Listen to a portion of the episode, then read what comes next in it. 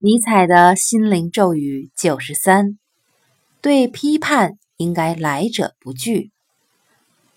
蘑菇在潮湿、阴冷、不通风的地方繁衍生息，同样的事情也会发生在人类组织周中。在没有批判之风吹入的封闭的空间中，定会有腐败与堕落诞生壮大。批判并非怀疑与刁钻的意见。批判是一阵风，吹在脸上很凉，但也能使环境干燥，防止邪恶的细菌繁殖。所以，对批判应当来者不拒。